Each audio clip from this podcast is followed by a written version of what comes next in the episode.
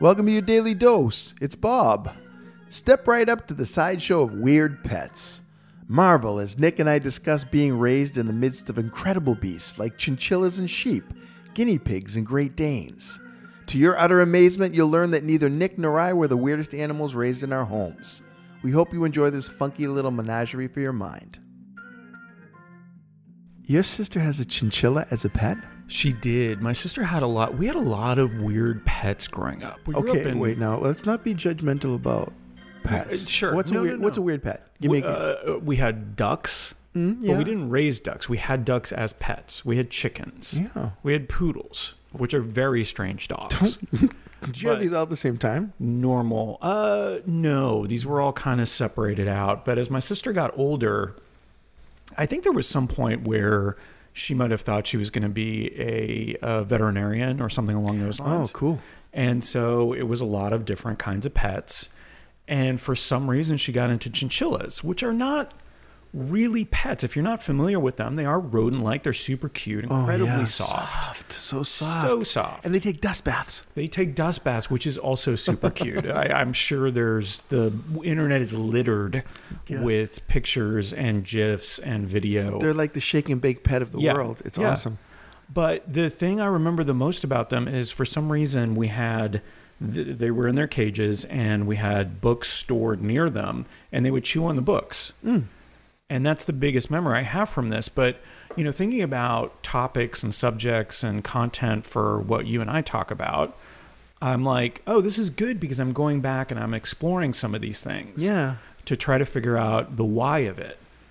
Because I just accept that, you know, we moved to Ormond Beach or that my family's in Columbus, Ohio, or that my sister had chinchillas. But I so random. never necessarily ask why. Yeah. Yeah. It seems well. It seems so normal when you're going through it, and then you Yeah. look back and you want context on Yeah. that. I'm finding that a lot lately uh, with a lot of different situations. But I love the concept of looking back on the family pets. You know, that's my my parents were Amway parents, and uh, Yeah. and we had lambs. We had two lambs, Nip and Tuck. That's what they named them. We got them on Easter, and they were extremely sexually aggressive animals. they, they they were so I mean toward each other and toward my sisters. It was an un, they were they were both boys, and they when they started to grow their horns, they started to get really aggressive and start butting things and start rutting things. And uh, we had to actually bring them back to the farm that we had gotten them from because we couldn't handle it. Were they pets though? Yeah, we, my dad built a little lean-to shed out back that was their little coty that they would live in once we moved them out of the house. They moved out there with we had a, a Great Dane at that time, and we had a German Shepherd who we had to get rid of because the Great Dane and German Shepherd didn't get along. We had six cats uh, and six guinea pigs. Wow. Yeah, it was like a farm, kind of. Uh, a- a- but we weren't good. We, we treated pets like disposable pens. I mean, we went through them like a crazy rate. Yeah. But um, but did not did you have a favorite pet growing up?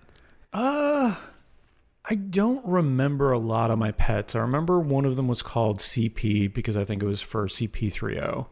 I think that was the poodle. CP. I remember rabbits. C three though. Uh, The yeah. CP. CP No, it was three. CP. I was little, and yeah, I don't really remember a lot of pets growing up. I remember us having a lot of them. Um, one I don't remember that I'm told about. Speaking of lamb, you know, lamb is very big in uh, in Greek culture as I far know. as food goes. Uh, so Easter, my grandmother, who lived across the street from us, decided to get a lamb so she could slaughter it for the Easter meal. She does that. She would like she slaughter herself. It wasn't. She did, but it. Mm. I don't think it was something that happened very often because I don't remember this. But they got it about a week before, Mm-hmm. and so my sister and I made friends with it. Apparently, Oh. now we were really tiny, so I don't remember this much at all. But yeah, so that was kind of the. That the seems attitude. so where's, cruel." Oh Where's the lamb? my God. No, you're having soup. Okay, my grandmother used to let us play with lobsters on the floor before she would boil them, and then I'm like, you put them in the pot. Do they feel that? No, they don't feel anything. No, no. Of course. Of course they don't. Oh my goodness. Oh, see, this is the thing.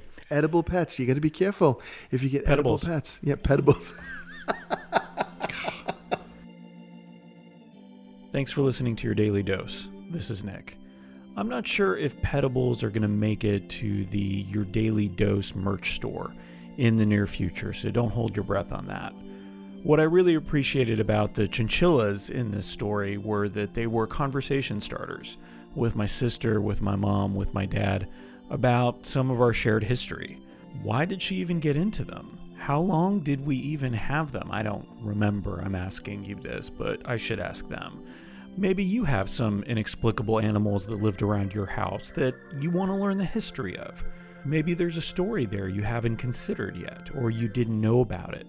A secret history of pets. Sort of like the secret life of pets, but not a animated movie.